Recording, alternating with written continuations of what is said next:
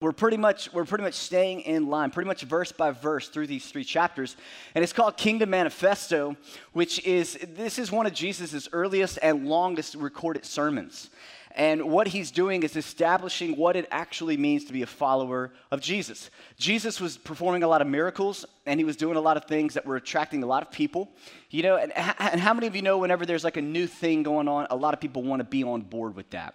All right like the you got like a new mu- musical artist and they, they're like hitting it big and everybody's excited about that new artist. And then after three years they're like big and people don't care as much. And then everybody feels like they're entitled and whatever but and then they want a new like underdog kind of story. And and, and that kind of happens all it's sort of like football. You know dallas cowboys used to be at the top. And now they're underdogs because they've been wanting forever, right? So it's like all of a sudden you start rooting for the guy, you know, and then, and then like the Cincinnati Bengals, everybody's excited about them, right? Well, give it like five years whenever they just continue to win because Joe Burrow cannot lose. You know what I'm saying? Um, go Tigers. And eventually, people will start rooting against who used to be the underdog. I kind of see that at work here with Jesus. He comes on the scene and he's speaking with such authority and he's performing miracles and everybody's excited about it. But as he continues on in his ministry, he begins to say some things that people aren't very appreciative of. And some of those things start right here, where he starts drawing some lines in the sand, sand about what it actually means to be what we call a Christian or a disciple of Jesus, a follower or a student of Jesus. And uh, not everybody's excited. He's got Jews in the crowd, he's got Gentiles, he's got religious leaders in the crowd who have a lot to lose if Jesus wins, okay? And so there's a lot of people who feel threatened. But again, Jesus is drawing lines in the sand. And so we've been walking through these scriptures slowly, uh, trying not to skim over the top of them too much because, like we do, we like to skim over scriptures that we don't quite understand. And so we're digging kind of deep in here. And um, Jesus has been explaining how his followers are to live this life uh, righteous living, holy living, um, with proper motives. And uh, uh, now he's going to begin to talk about trusting him, really trusting him.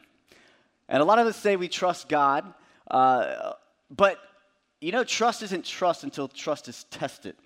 It's kind of like faith. Faith isn't faith until faith is tested. It's sort of like love. Love isn't love until love is tested.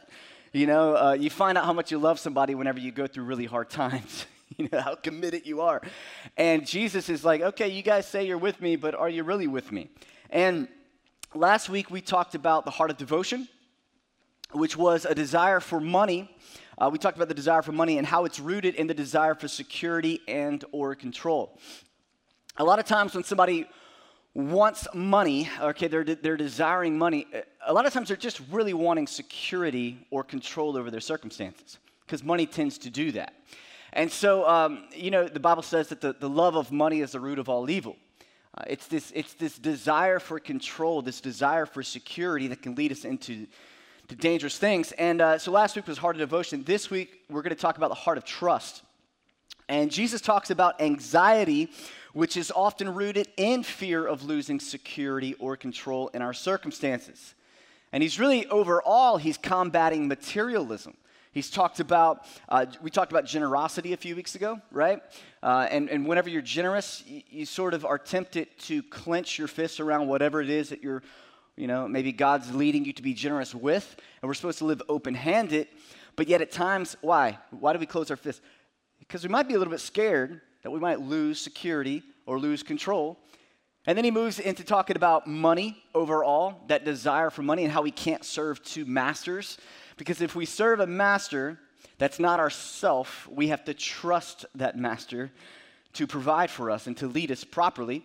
And, uh, and now we get into these needs, our essential needs. Now, I want to say this really quick before we get into the, the message. Today we're going to be talking about anxiety. And right up front, I just wanted to, I felt like I needed to kind of say this before we really get going.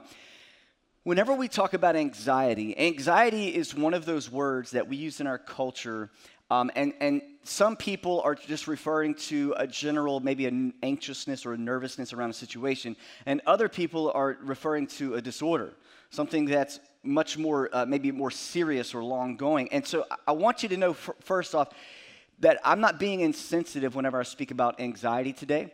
Um, and, and we'll kind of get into exactly what I mean in certain spots. But I just want to throw it out there because, because you know, mental health and emotional health, uh, there still is a stigma around it with a lot of people. And, uh, you know, if I've got a broken leg and I've got some issues with my leg, it's pretty obvious. It's physical, you can see it, I'm limping.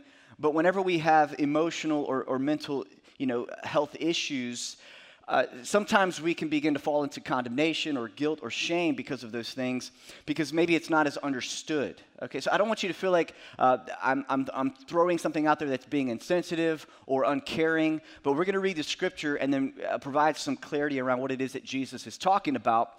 Because even in spite of all of the issues that we are all dealing with, Jesus is still saying something that we need to hear and we need to apply about this issue of anxiety. So let's kind of jump into chapter 6, verse 25 says this. It says therefore i tell you do not be anxious or uh, do not be overly or, or anxiously concerned about your life.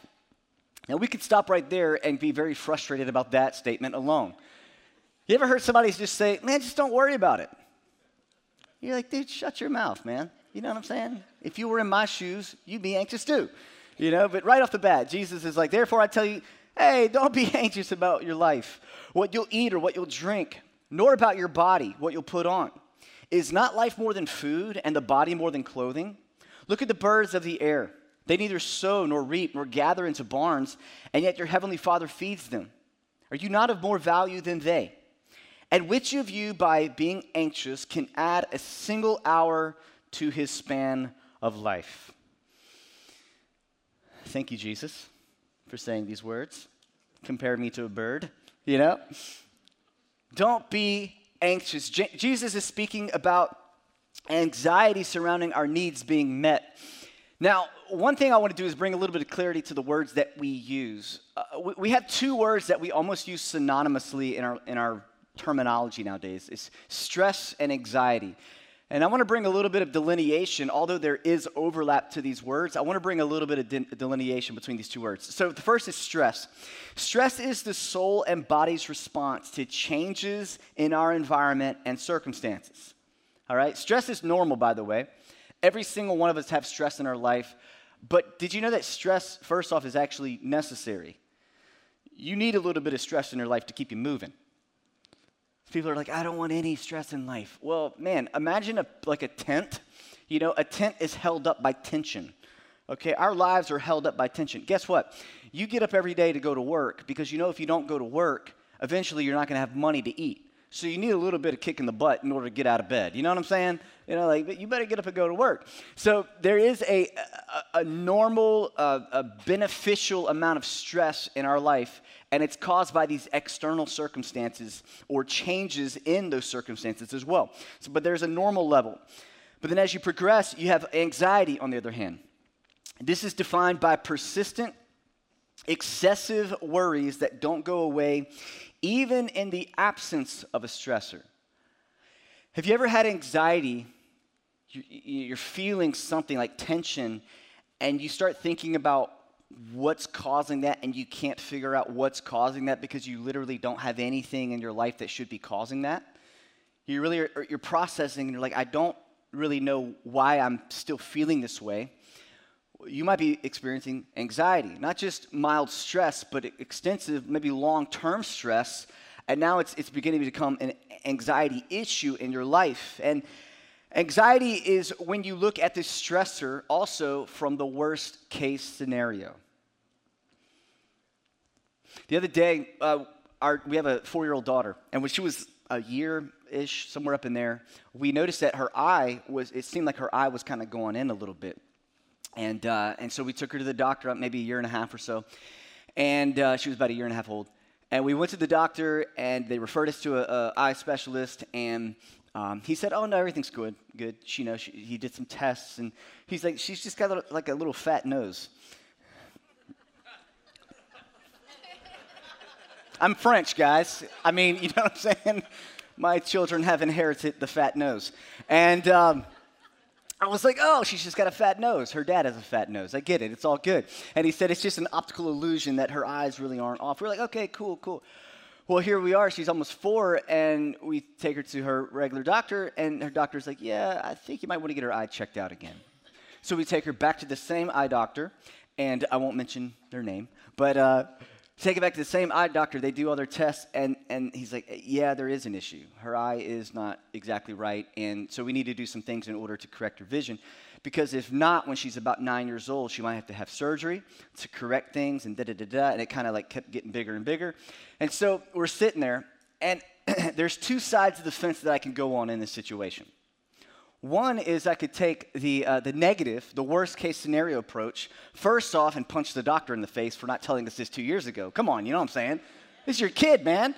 We specifically took her here, and now, you know, you were wrong. And now we have a bigger issue that we have to deal with. I could go that route. I could also go worst case scenario based on truth of the fact that she may now have to have surgery and i could begin to embellish this in my mind and make like worst case scenario on and on and on. And then guess what? Do do do. Heart starts beating adrenal glands start pumping. You know what i'm saying? Fight or flight or freeze starts happening.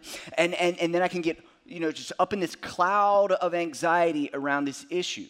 And i would be justified in that because there's frustration around the diagnosis that was that was should have been better and, and the timeline and now we've got a bigger issue to deal with or i can see it from the, the, the, the positive and i'm not talking about the power of positive thinking here because i'm talking about something that's based on truth okay the other side was based on truth or i could say you know what it is what it is to a certain extent we have our next steps to take and we're going to run that play and, uh, and believe that everything's going to be fine. And when she's nine, she's going to be perfectly okay and everything's good.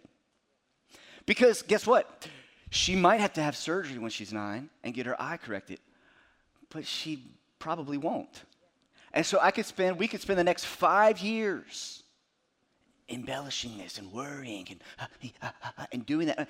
And it's not going to really change anything other than our relationship worry, anxiety, right? What, what Jesus is kind of talking about here, this, this overly concerned, overly anxious thing. Now, I know that that's a simple example.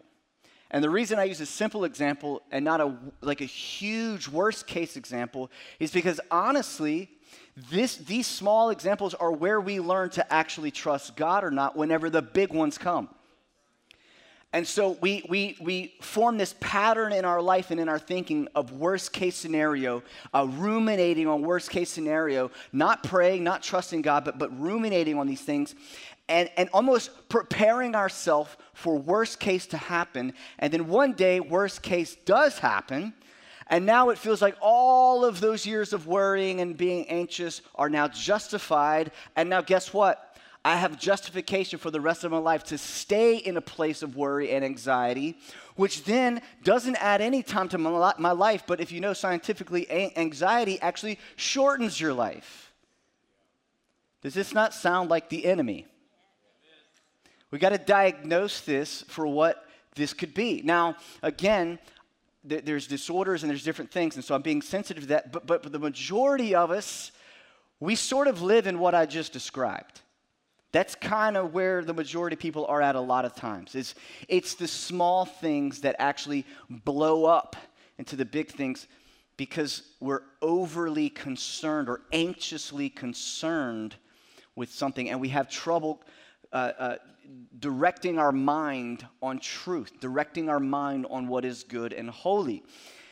And I believe that Jesus is, is sort of talking about this. He's confronting this. He's saying, What is that thing? What is that anxiety that you have about your life? Anxiety steals your joy, it kills your faith, and it destroys your hope. Anxiety just doesn't stop with the situation. It expands into bigger things. It expands into all things.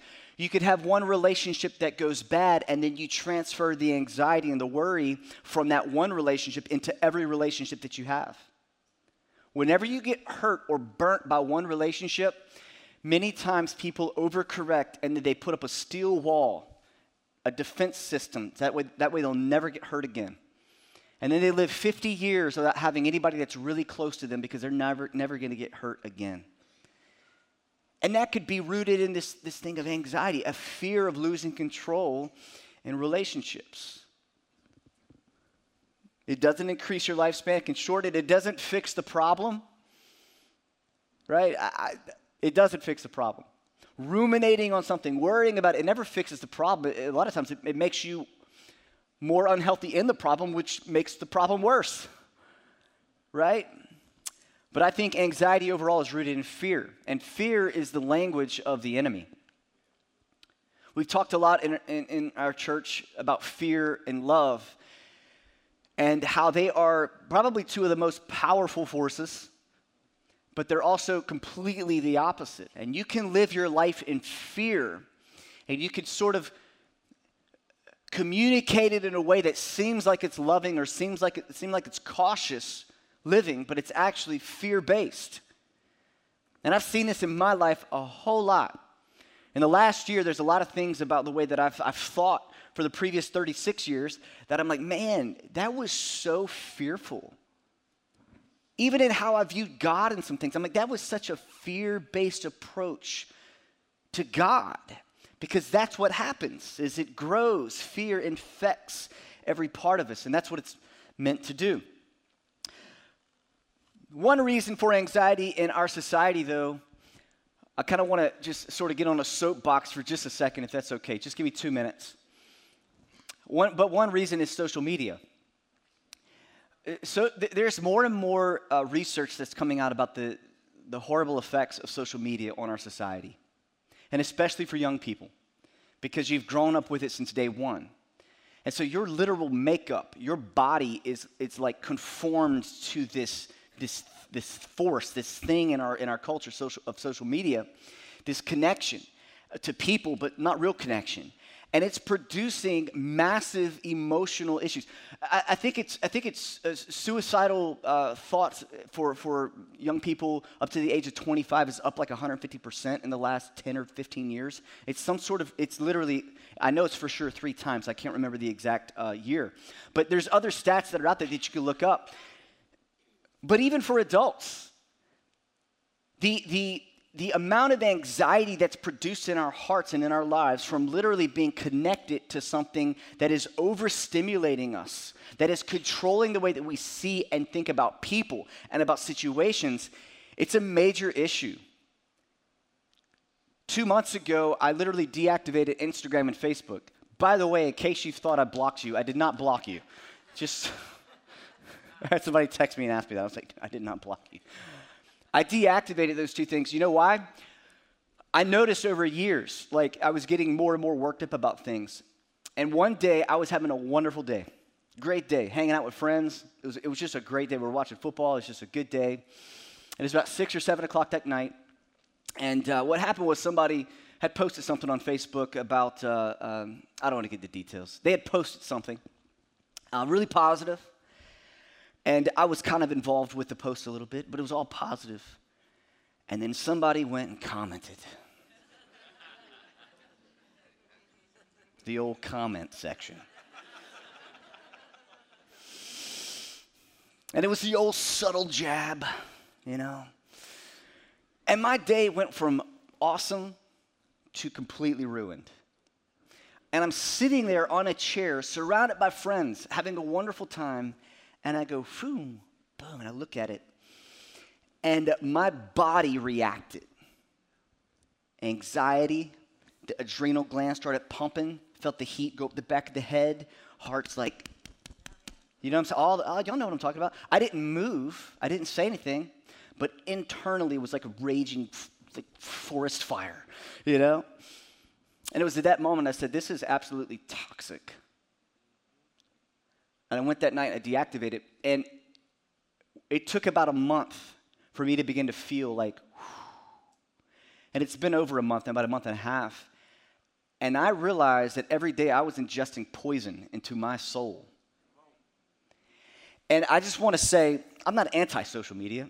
I might reactivate it at some point. You know what I'm saying? I'm not, I'm not going, I'm, I'm not like putting something on you. But what I am saying is, we are all connected in some way, shape, or form to that, that thing, or people around us are. And it is producing so many internal issues in our soul, in our bodies, in our emotions, that I don't think we're quite aware of until we detox from it for a while. And then we look back and we're like, my goodness, I was praying about things that were going on in my mind. God, would you give me the victory over this? Give me the victory over this. And after two months of being disconnected from that, guess what? My mind is like, so it wasn't some big, giant spiritual battle. It was some choices that I had to make. And I'm just using social media. Take that and apply it in different parts of your life, though. What are the things, the stressors, the irritants in your life that are causing irritation in your soul, in your faith, in your being able to trust God? And you might need to make some hard decisions about those irritants, some difficult decisions. But social media is it's about comparison, insecurity, and discontentment. Uh, it produces fear, again, which is worst case scenario. Come on, you read about kids being abducted all the time. Guess what? You think that every kid in, is getting abducted. They're not.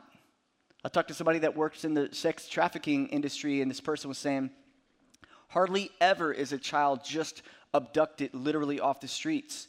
It's usually groomed from young ages, and it's actually a lot of times it's in the family that the kid is actually uh, put into those situations. But guess what? as parents of young kids nowadays, you feel like if your kids aren't within an arm reach of you, that they're going to be like kidnapped. We live in fear. Why? Mostly because of social media and mostly because of the news. Go watch ABC News tonight. Like, but you know, if you turn it on in the first like 30 seconds, it's like, boom, what's the guy's name? What's it? Cool hair, nice skinny ties. ABC News with M- Moore, Mirror? David Muir. That guy, I'm gonna be honest, he's amazing. Like he never, he like never blinks. He's just like, tonight in America, you know, all hell is breaking loose. You know, and it's like thing after thing, and it's like bam, you feel like you're getting just jabbed. You know, in Oklahoma there's some tornadoes. California is fire. The whole state is burning to the ground. You know, you know. And at the end, it's like, but then we have a nice story at the end about a bird that, you know, I don't know, planted a seed on top of the New York Empire State Building, and there's a tree growing on, you know, like your emotions are just like, you know. And then it's just like 30 minutes, it's just whack, whack, whack. And guess what's going on? We're like, seriously, the whole world is literally falling apart. And then you turn it off and you look in your house, and it's like, actually, things are pretty calm here in my house. you know? Man. Overstimulation, guys. Too much of everything. The highlight reel, the negativity, the news, the opinions, the expectations. A lot of the things in our life could be caused by these things. Now, again, there's a difference between anxiety and a disorder. And again, I'm not a professional up here to give you some sort of diagnosis. I believe in regards uh, to, to how many diagnoses there are in regards to these disorders, I think there's, there's literally like over 300 types of categories, and, and then there's nuances of those categories. And so um, I'm not trying to put a label out there. By the way, can I warn you about labels in your life? If you're going through something, don't go Google it and then self diagnose and then begin to prescribe things to yourself and act like, oh, I have this absolute disorder, and then begin to live underneath the yoke of that. You literally just might need to go to bed a little bit more or change your diet a little or maybe go for a walk once a month. You know like there might be some things that can help out in that regard as well okay? Not all the time but but sometimes it is that. So, but but we we label ourselves and then that's almost it's almost like speaking something over yourself to a certain extent all right? I'm not a big like if you say it like oh no but there is a certain thing. You you you label yourself and then you begin to live underneath that. It's like man you know, be slow to do that. Uh, but so let's kind of keep going with what Jesus talks about. Verse 28. And why are you anxious about clothing? Why are you anxious? Not about clothing, but fill in the blank. Why are you anxious? Consider the lilies of the field, how they grow. They neither toil nor spin. Yet I tell you, even Solomon in all his glory was not arrayed like one of these. But if God so clothes the grass of the field, which today is alive and tomorrow is thrown into the oven, will he not much more clothe you, and then this is a very controversial statement. O you of little faith, why are you anxious about clothing? O you of little faith. Jesus' point here is not to be lazy and not to sow or reap, but to trust God that He will provide what you need to fulfill His will for your life. Some people read these scriptures and they say, well, man, God promised to give me food and clothes forever, and that's it, so I never have to worry about it. But if you begin to think, there are people, there are Christians who have been martyred. There are Christians who have not had enough food. So, how do you, what's the tension in that? Well, I believe it's that God will provide your every need according to his riches and glory in Christ Jesus, in accordance to the will that he has for your life, which doesn't always match up with our comfort level. And so this isn't a, these aren't scriptures to cause you to, you know, well, God said he'll provide my every need, so therefore I know that I know that, you know, I'm right now I'm in a 2,000 square foot house, but I know that the Lord has more. and I know He wants me to have that 3,000 square foot house. Amen. That's not what He's, that's not this. Not at all. You also have to remember Jesus, who's talking about this. This is God in flesh who's setting a precedent and literally going to be the example of these things to death, naked on a cross. So he's not promising that. He's not promising temporary things. A lot of times he's, he's talking so much higher, so much bigger than that. So, but Jesus diagnoses this type of anxiety as lack of faith. It's a lack of faith, which again, fear and faith are uh, on the opposite sides of the fence. So, this type of anxiety could be lack of faith, but can also it can also be physiological it can also be other things. But again i think it has to do sometimes with what we mentioned earlier this unchecked anxiety that continues to grow in our life. If you are living in anxiety right now about things going on in your life be, begin to look back. Begin to ask this question why am i so anxious? Where did this begin for some, you can trace it back to a trauma, a, a, a, thing that happened in your life. And everything stems from that, that one time or that one issue. It really all tra- it could be when you were a child. It could have been six months ago. I've got a friend who's who walked through one of the worst case scenarios ever that you could imagine. And before that, that worst case scenario happened in his life about five years ago, before that, happy go lucky, everything was good just boo. And this traumatic thing took place, and it was a long period of time. And now, on the other side of that, his whole body, his, his, his brain, his mind, his chemicals are all heightened because he had to live in this place of, of fight or flight or freeze for, I mean, every day for years because of what was going on in their life, their family's life. And now he's on the other side of it where he doesn't have to be in that place, but his body doesn't know it. It's a very difficult thing to do. So you can pray, you can do all these things, but yet there's still something physiological going on that also needs to be taken care of. And so for some of you, that's where you find yourself. And your next step of faith could be therapy. It could be medication. That might be your next step of faith. Because for some people, they don't want to go that route because they feel like that's not spiritual enough. And I equate that to having a broken leg and not going to the doctor or the hospital to get surgery to correct that leg so you can learn how to walk again. So let's not let's not over spiritualize, but but also let's not under spiritualize it. Because there's some people who their counselor is God. You know what I'm saying? Their, their therapist becomes their Lord and Savior Jesus Christ. And, and, and again, so we, we can't we can't do that either way. Uh, we talk about this a lot. Extremes, usually there's error in extremes. And so, so we've got to find that why, that, that, bib, that place of biblical wisdom, because Jesus was about common sense as well, okay? Uh, biblical wisdom and finding that place where we can find health. It's one of our values here at Northwood Church is health. And some of you, you need to remain on that journey to find health spiritual health, emotional health, physical health.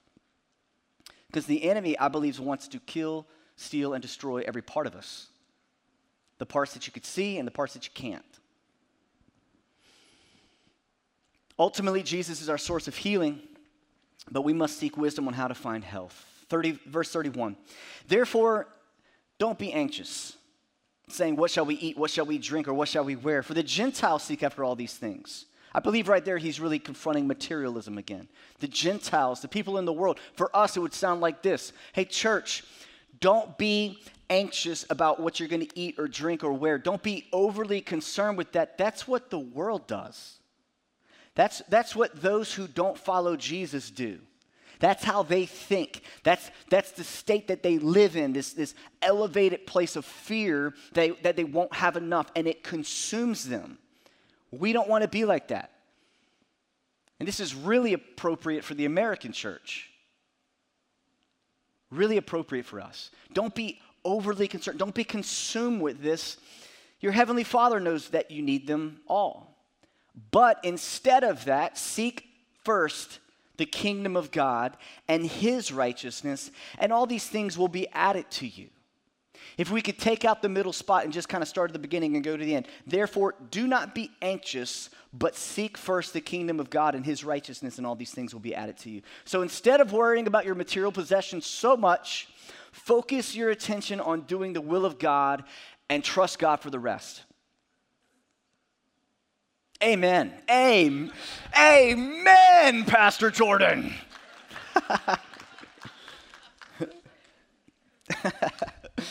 Uh, I don't expect you guys to like amen me like that. That was more of a joke. Then people start like amening me too much, and then I'm getting thrown off. It's like, why are you? You're talking a lot. I can't uh, focus here. I believe this is where trust in God is one of the ways that we, it's really tested, how much we trust God. In those moments where you get that, that bad report, in that moment where you're not quite sure where, where your job's going to be at in you know, a few months, where you're not quite sure. Those are the moments where you feel, I know you've experienced this, where you feel yourself come up against this wall and you know you have one or two routes to go. One is to be heightened and, and fall into fear, and the other is to, to lean into faith and trusting God, while also making decisions and being you know, intelligent about about your decisions and all that good stuff. But at the same time, you could be intelligent about your decisions and also be in a massive amount of fear, right? So this is pushing up against something in our in our lives. And the last verse here says, "Therefore, do not be anxious about tomorrow." Some of y'all like this is the scripture y'all need to hear right here. Don't be anxious about tomorrow, for tomorrow will be anxious for itself. It's going to be it's going to be for itself. Sufficient for the day is its own trouble. What happens a lot of times is we're in 2022 and we're thinking about 2025, right? Of course, we're supposed to think ahead, right? We're supposed to think ahead. So we're thinking ahead three years, and then we're, we're grabbing onto that worry on that day of when that decision needs to be made or what possibly might, might happen. And we're taking that and we're just dragging it, just dragging it 23 into 22. And we're putting it smack dab the, at our dining room table around dinner time with the family. And we begin to ruminate and talk and, and, and, worry and fear. And well, this might happen, you know, you don't want now, what, you got to be careful because, and all of a sudden your kids are sitting there going, oh no, this sounds terrible. Did you know a lot of, a lot of us have learned how to, how to live like this from, from our parents, from our family? My grandma was, was full of anxiety. My, I'm, I'm, and now I see my, my kids full of anxiety. Oh, you know, grandpa was like this, uncle was like this, now I'm like this. We learn, we, we mimic. And so, parents, you've got a massive, massive responsibility of how you teach your kids to walk through life trusting God. You know, when, when Elin, whenever, that's my, our four year old's name, whenever we had, to, we had to get her glasses, and you know what we did? We get to have some glasses. You know, like so and so in your class, that glasses? You kids get, oh, they're so cute, blah, blah, blah, blah. Right? We didn't say, oh, Elin, I'm so sorry. You have to get glasses. Oh. this is so terrible. Now every day you have to worry about your glasses. It sounds small, but but take that, come on, and expand it. Y'all know what I'm talking about. That little four year old is learning, like, oh, this is bad. This is bad. You know, I should be worried about this. No. Why? Because our home is not going to be full of fear and anxiety about what may or may not happen. We're going to trust God. So, what do I do if I'm dealing with anxiety? I want to give you some practical next steps. What do I do if I'm dealing with anxiety? Number one, I believe that we should cultivate healthy, godly relationships in our life. If, if, you, if you're dealing with what we're kind of describing today, and, and you're around people who are also like this, and whenever you leave being around them, you feel worse than whenever you went, those relationships might not be the healthiest for you to be around. Not forever, not permanently, not all the time. I'm just bringing up something to be aware of and cultivate healthy, godly relationships. Cultivate some rela- whenever you do get around those people who, or that person, it might just be one, that encourages your soul. They speak life, they speak the word of God, they, they, they give you godly advice or whatever, and you walk away and you're built up in your faith in Jesus. You cultivate that relationship, give value to that relationship, invite that person out, right? Like text them, like, like man, you, I need some help. You know, don't become codependent on people. That's not what I'm talking about. But cultivate good relationships in your life. Number two, create healthy boundaries. Example would be social media. we were just talking about this before service. Take out your phone, and if you have an iPhone, and go to screen time and look at how much, uh, how many hours a day you spend on your apps, and you'll be ashamed and guilty, and then repent, and then change. Six hours a day. I just look at it a couple times a day. Oh my goodness gracious! I'm on social media more than I'm, you know, or my phone more than I'm asleep. Some of you would be really surprised. You need to go to sleep. But healthy boundaries in relationships. Again, I bring it up. Healthy boundaries in relationships. Number three, seek professional or spiritual help. And I, and I genuinely mean this. Some of you have been dealing with this by yourself, and you're in a very unhealthy place in your life. And so you read these scriptures and you pray, but you get no traction in it. It might be time to reach out to the next level, another level where you reach out. Maybe it's, a, it's, a, it's your group leader, or maybe it's a person, a mentor in your life. Uh, maybe it's a pastor. Maybe it's a, a literally setting up an appointment to go to therapy. A friend of mine just a few months ago, or actually now, now was about a year ago, but um, bad with timelines. Uh, I just noticed something was off. He doesn't live around here. I gave him a call, and he was internalizing a whole lot of stuff. And I said, Bro, right now, like when we hang up, you call your pastor and see if you can get a meeting with him, but, but or also call him and find out some, some counselors in the area that you know of, or a psychologist or something that, you know, that he knows of in the area to go talk to somebody. You need to process through this. And that was the beginning of a massive process in his life of finding healing. And God is doing an intense work in his life on different fronts. So seek professional spiritual help. Last is trusting God with a grateful heart. The Bible says this in Philippians 4 Do not be anxious about anything, but in everything by prayer and supplication with thanksgiving let your request, your request be made known to God. Sometimes trusting God looks like praying to Him and asking Him to intervene and to, to change your heart and situation, but also it looks like thanksgiving, gratitude. Y'all remember I talked about worst case scenario and, and best case scenario, these, these two opposing things? What it looks like sometimes to be living in the positive and I don't mean that in like some sort of self help helpy way, I mean that in the scriptural way, is to give thanks to God for what you have in your life that is good and true and just and all those wonderful things. You give thanks. And many times you'll be surprised how much praising God and thanking Him for what He has done in your life completely converts the situation. And it minimizes fear and it maximizes faith. I want to encourage you in that today. Trust in God. Jesus was the example for this.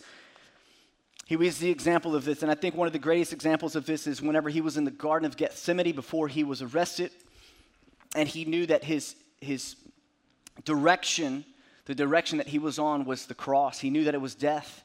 And y'all know the story whenever he's praying and he begins to sweat drops of blood, which is a condition, a medical condition of someone who's under such anxiety that blood vessels begin to burst in their head.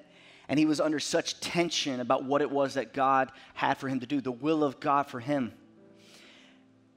But yet he stops at some point. I don't know how long that prayer was. What was, what was Jesus praying? But at some point he says, Nevertheless, not my will, but yours be done. And he rested in the will of God. And he gets up and then he goes with such confidence and he faces up these people and he goes through what he went through, and he did that on our behalf. He rested in the will of God to death on our behalf. And he did that so that today we can receive that same power to overcome fear and overcome anxiety. I want to say something to those of you, whether you are in you know, anxiety, just kind of generally speaking, because of a lot of stress in your life, or if you're in a, a place where it's more chronic and, and a disorder in your life, that there is hope and that there is healing in Jesus. How many of you in this room right now have, have been in that place of chronic anxiety and God has done a great work in your life and, and lifted you out of that place? Look around. Yeah, lift your hand up high. Now keep them up. And if you're in this place right now and you're in the middle of it, I want you just to look around real quick. I want you to see the people that God has, has interjected their life, intervened into their situation. There is hope and there is healing. I'm telling you. Because the enemy wants to say, This is it for you. That's right, you're 25 and you had this happen whenever you're 15, and now that's it. You're going to live in this forever. And then he begins to insert other horrible thoughts. Well, maybe it'd be better if you weren't here. And he's just he's just tagging you. And he and he's every day. And that is the lie of the enemy.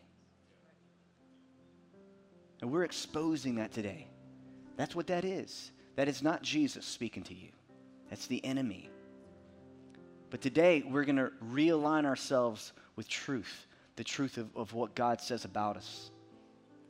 We're more than conquerors right? We don't have to be subject to death and fear because of what Jesus has done. And that's where our faith is at today. Would you bow your heads? I want to pray over you right now. God, I'm asking you right now for each person in this place who's dealing with anxiety and fear.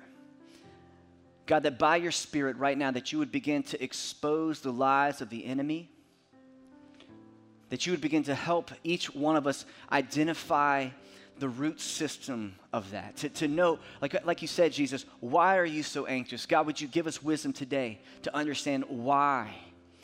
And Lord, if it goes back to a hurt, to pain, God, I'm asking that you would give grace right now to begin the process of healing in our lives.